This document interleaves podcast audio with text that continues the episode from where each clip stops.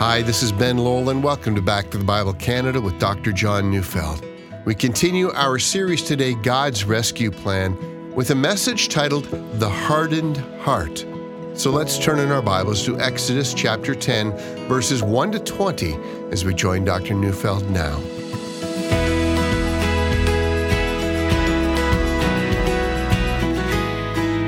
I wonder as you think about it, what are the buttons in your life? You know what I mean?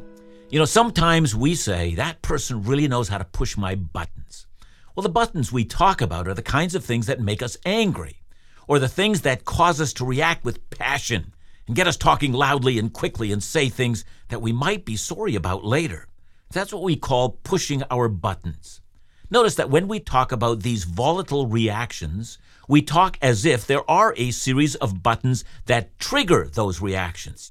You know, maybe it's, you know, your kids leaving the toys strewn all over your house, or maybe you're on the freeway and whenever someone cuts you off in traffic, that's pushing your buttons. Maybe it's a certain political viewpoint, and whenever that gets expressed, it causes a reaction. In short, we talk about those external factors that trigger this common result.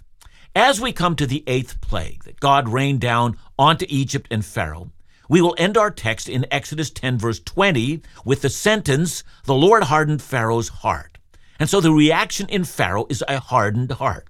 That is, he doubles down, he becomes intransigent, inflexible, unyielding, and is about as stubborn and immovable as possible. No matter the damage that's being done by his attitude, he simply won't change. And what's the trigger or the button that creates that reaction? Answer it's the Lord. The admission that God is God that all of his previous beliefs have been shown to be false, that he must bend the knee, that he must surrender, that he must take his place among the repentant. That just the thought of that brings about the worst conceivable reaction in that man. So far in our study of Exodus, we have traced Moses, the prophet of God, demanding that Pharaoh acknowledge that the Hebrew slaves that are in his land are not his people. They're the people of God. They belong to God. And Pharaoh's first response was condescending. Who is the Lord? he asks. And then, as we've seen, that through Moses, God brings plagues onto Egypt, and each plague grows in intensity. It's like a dull pain becoming acute and then severe. It's consuming. It's all you can think about.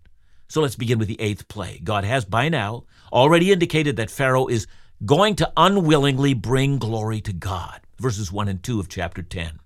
Then the Lord said to Moses, Go into Pharaoh, for I have hardened his heart and the heart of his servants, that I may show these signs of mine among them, and that you may tell in the hearing of your son and of your grandson how I have dealt harshly with the Egyptians, and what signs I have done among them, that you may know that I am the Lord.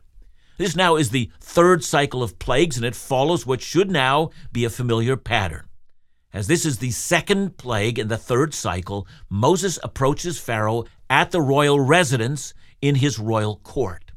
But this time, since we're coming to the end of the plagues, we begin to notice features that have not been said before.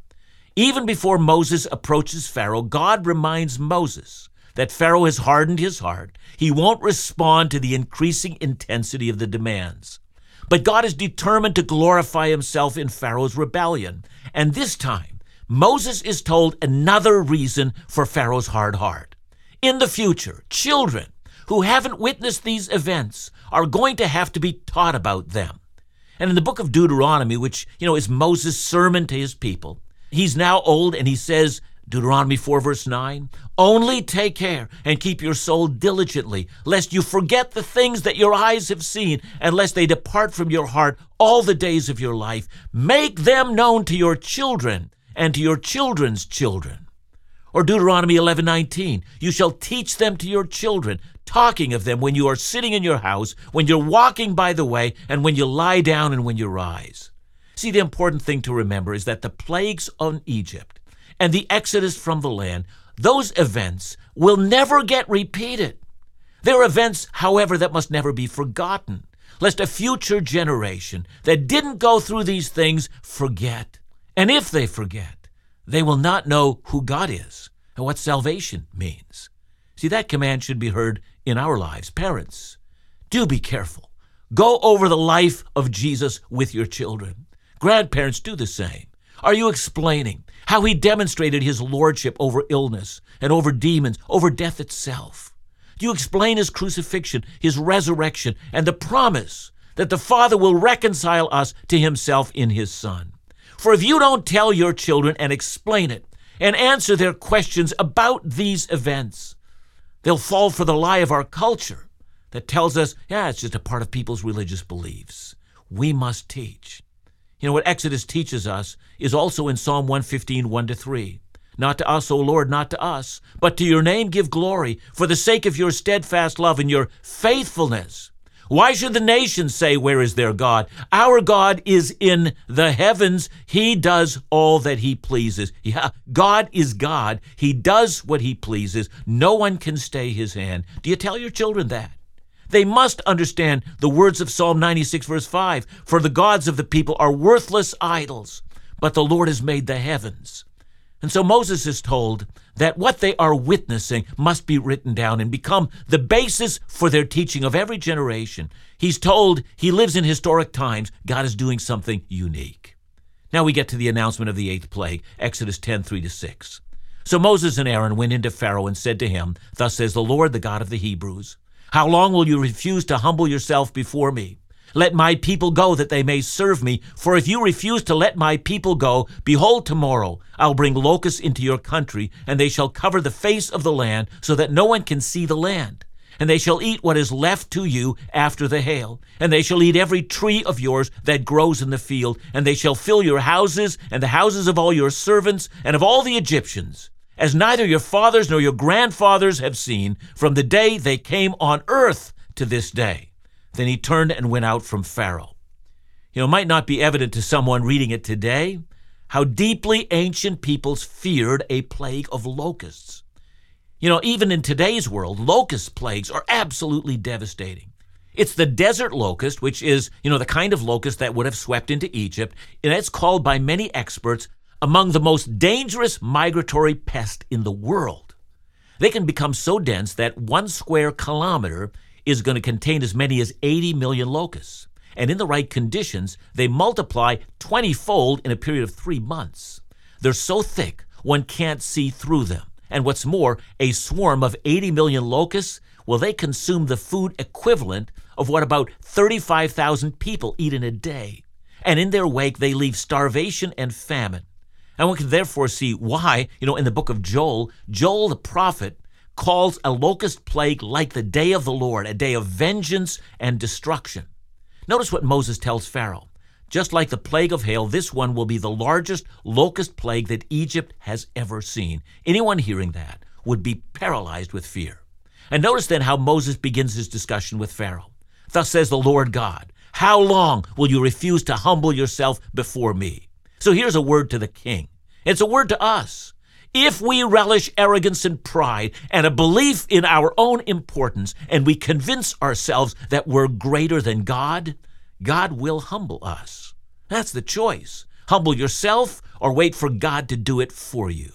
No one should wait for the latter. God opposes the proud. He gives grace to the humble. God hates pride. And with that, Moses leaves Pharaoh's presence. This is the first and only time Moses just turns around and doesn't wait for a response he's indicating that God has run out of patience. Now, verses 7 to 11. Then Pharaoh's servants said to him, How long shall this man be a snare to us? Let the men go that they may serve the Lord their God. Do you not understand that Egypt is ruined? So Moses and Aaron were brought back to Pharaoh, and he said to them, Go serve the Lord your God. But which ones are to go? And Moses said, We will go with your young and our old. We will go with our sons and daughters, and with our flocks and herds, for we must hold a feast to the Lord. But he said to them, The Lord be with you, if ever I let you and your little ones go. Look, you have some evil purpose in mind. No, go the men among you and serve the Lord, for that is what you are asking. And they were driven out from Pharaoh's presence. You know, for the first time, Pharaoh's officials are blunt and challenge his authority. You would have expected them to be deferential to the king, but the time for niceties is long past. These men are now ready to risk everything to get Pharaoh to understand the issue. Don't you realize, they say, that Moses is a snare to us? They mean he's entrapping us. Indeed, he's enslaving us to his God. That's so ironic. The only slaves we've encountered in the book of Exodus up to this point are the Hebrews. But now, when the great God judges Egypt, the tables are turned. The first have become the last, the last have become first. And if they continue to resist Moses and his God, this is the trap. They can't go on resisting.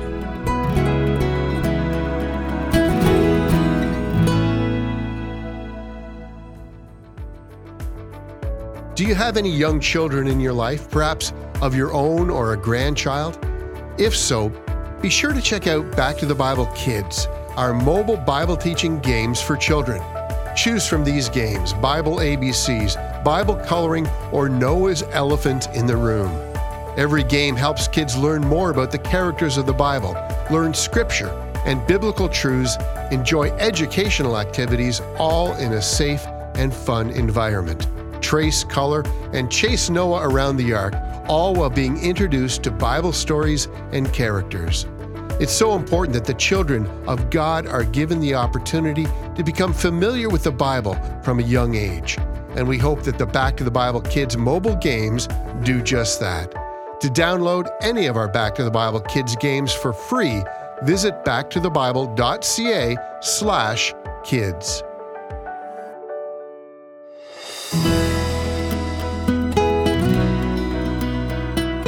One of the pleas that Pharaoh's advisors make to him is that he opened his eyes. Instead of seeing this as a fight with Moses, look beyond yourself. Realize that Egypt is in ruins. The death of livestock, the hail, they've reduced Egypt to economic desperation. The land's in ruins, they say. Get your head up, look around, see what's happening. You can't just live in isolation in your palace and surround yourself by the opulence that you have and not see the massive suffering that Egypt is presently experiencing. You can't close your heart from the suffering of the country that you're called to lead. But the advisors aren't stupid. I mean, they recognize that Pharaoh, in some place, needs a win. He can't just completely capitulate. His arrogance won't allow him to admit defeat. He needs to appear to be a strong man. And so they suggest a way forward. Let the men go, they say. In that way, we're going to hold back their wives and children and the love they have for their families is going to force them to come home. You'll still look to be a strong man, they say. These people did force you to allow them to go into the desert to worship, but you had the ace. You know, the card that gave you a winning hand. You forced them back. And Pharaoh grabs a hold of this instantly. It is in his mind the compromise he can make with God. It allows him to keep his pride and his confidence in himself. He won't have to give up everything. He can be the man he always was. You know, Pharaoh's not the only human being in history to have had such an attitude. You know, it's the attitude that some take to their conversion. You know, I can admit that God is God, but I don't have to surrender everything to God. You know, I can be a Christian and my sexual ethics, they can remain unchanged. I can be a Christian and my attitude towards my money and my power can be what it always has been in the past. That kind of a thing. The exterior says, I will give God his due, but the interior heart attitude remains as hard to him as ever. And so, although Moses and Aaron have turned their back on Pharaoh and walked out, he now calls them back. You know, go, he says, look, you win, but you have to come clean with me. Who's going to go? I mean, just asking that means that he now assumes it's not going to be total capitulation. There's still a bargaining strength that he has. He's going to sit with Moses and Aaron, and together they're going to work out the details. Ha! Moses and Aaron are having none of that. Their words are not negotiating words. We will go, they say. And behind that is the meaning that they will go regardless of what Pharaoh says. They will go. Oh, how rebels hate those words. God will have his way. All the rebellion, all the bargaining, that is of no avail whatsoever. We will go. And then Moses makes it plain. The old will be leaving Egypt, and so will the young so will our sons, so will our daughters. We're also going with every last sheep and goat in our flocks and herds. We're going to walk out of Egypt. Nothing that we own is going to be left behind in the land. That's not negotiating. And saying matters that way, you know, it has an intended outcome. It's not just that Moses is making, you know, the Exodus very clear to Pharaoh. That is, we're going, we aren't coming back. Now, there's more to it than that. Moses expresses himself as he does, knowing full well that when he says it that way, He's going to be pushing all of Pharaoh's buttons. That is to say, you know, it's no mystery to anyone, not to Moses, not to Aaron, not to Pharaoh's advisors, and certainly not to God, how Pharaoh is going to react when Moses and Aaron speak this way. He will, as we like to say in our own contemporary slang, he's going to go ballistic. He's going to react very badly. He's going to be enraged. His face is going to become red. The veins will be popping out in his neck. He's going to lose his temper. Look at his response. The first words of verse 10, they're curious. The Lord be with you if ever I let your little ones go. He's saying, Well, the Lord, the God of the Hebrews, is with you and has given you absolute victory over me. If I let your children out of this country, that's not going to happen. You know, Pharaoh believes he can resist God. And then he adds, Moses, the only reason you're asking this is because you have evil in your mind. He means the only reason you're asking this is because you intend to permanently take these slaves from the land. No, no, he says. If the men go, that's going to be enough. Of course, Pharaoh could not have known that Israel's God demands that both men and women together come before him and worship. Worship is not the domain of men only. And with that, our text says that Moses and Aaron are driven from Pharaoh's presence. No doubt the guards now intervene. They shuffle Moses and Aaron out. Pharaoh is still yelling in the background. All of his buttons have been pushed. He's acting irrationally. Verse 12. Then the Lord said to Moses, Stretch out your hand over the land of Egypt for the locusts, so that they may come upon the land of Egypt and eat every plant in the land, all that the hail has left. So the staff is in Moses' hand as he stretches it out. It's a symbolic act. It's done in such a way as to leave no doubt this is a supernatural act. This is a divine act. The locusts are coming. Each one is sent by God. Verses 13 to 15. So Moses stretched out his staff over the land of Egypt, and the Lord brought an east wind upon the land all that day and all that night.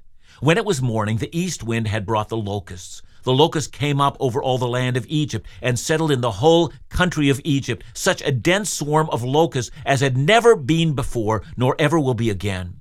They covered the face of the whole land, so that the land was darkened, and they ate all the plants in the land and all the fruit of the trees that the hail had left. Not a green thing remained, neither tree nor plant of the field, through all the land of Egypt.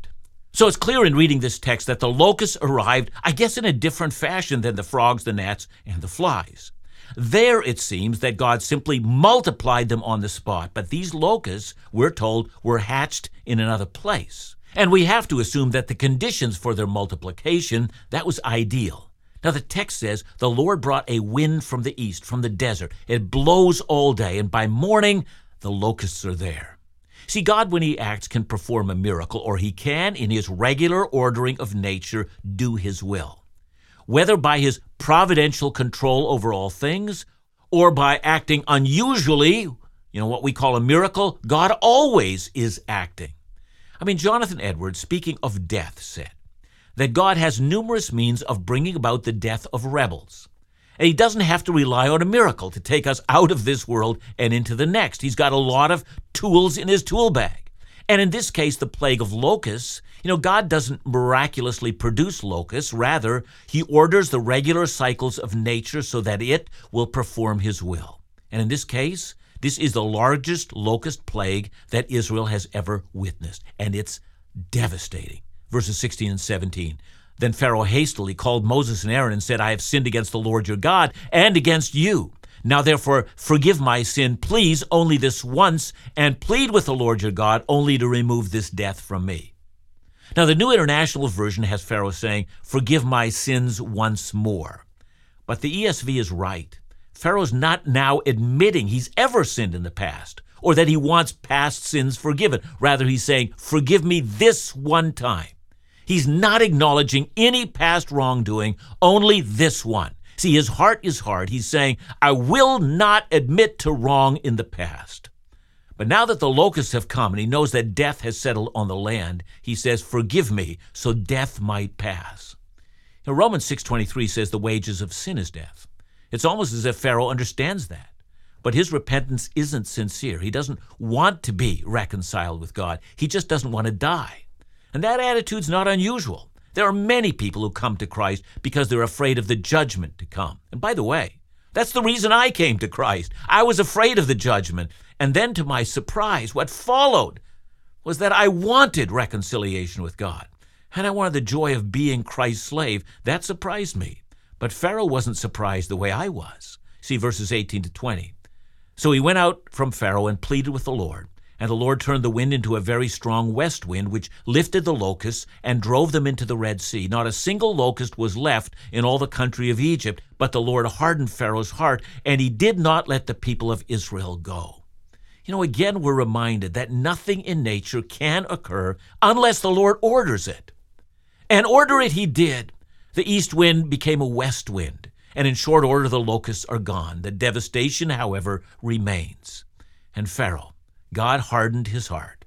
God had pushed all of his buttons and had shown Pharaoh that he controlled nothing. You know, as, as Jesus told Pilate years later, you would have no authority over me if it had not been granted to you from above. God gives authority and he removes it at his will. That's how Pharaoh now occupies his throne. How important it is for all of us to remember this. And what must we do? Lest, tragically, Pharaoh's story should become our story. Is it not this? That we pray to God sincerely, not only take this death from me, but change my heart, O God. You know, it's hard. I plead, make my heart soft, lest I resist your will and I die in my sins. Rather than dying in my sins, make me a pliable child of God who rejoices in the Word of God and who finds joy in Christ my Savior. May that be our prayer and may our outcome be so different from that Pharaoh years ago. Thanks for your message, John. You know, I'm wondering this is it possible to come to God, but our hearts are not changed? You know, this is what the uh, scripture talks about over and over again that you know there are there's everything from you know read about it in the bible from false conversions um, to uh, individuals who you know get so close and just never finally bend the knee. Um, so that you know the second state of that person is worse than the first. Um, you know there is something about coming near to God that demands a full surrender that we just just lay everything before the throne of, of the one who made us and who redeemed us and simply say, Lord, you're Lord, I'm not. Take my life, may it be whatever you can. And then after that, like living sacrifices, you know, as somebody said, we don't crawl off the altar, but we continue to lay there as a sacrifice before God, saying, My life is yours. So, you know, I, that's what we need to say. So please don't let anything but anything uh, take you away from that full surrender. Thanks, John. And remember to join us again tomorrow as we continue our series, God's Rescue Plan, right here on Back to the Bible Canada. Bible teaching you can trust.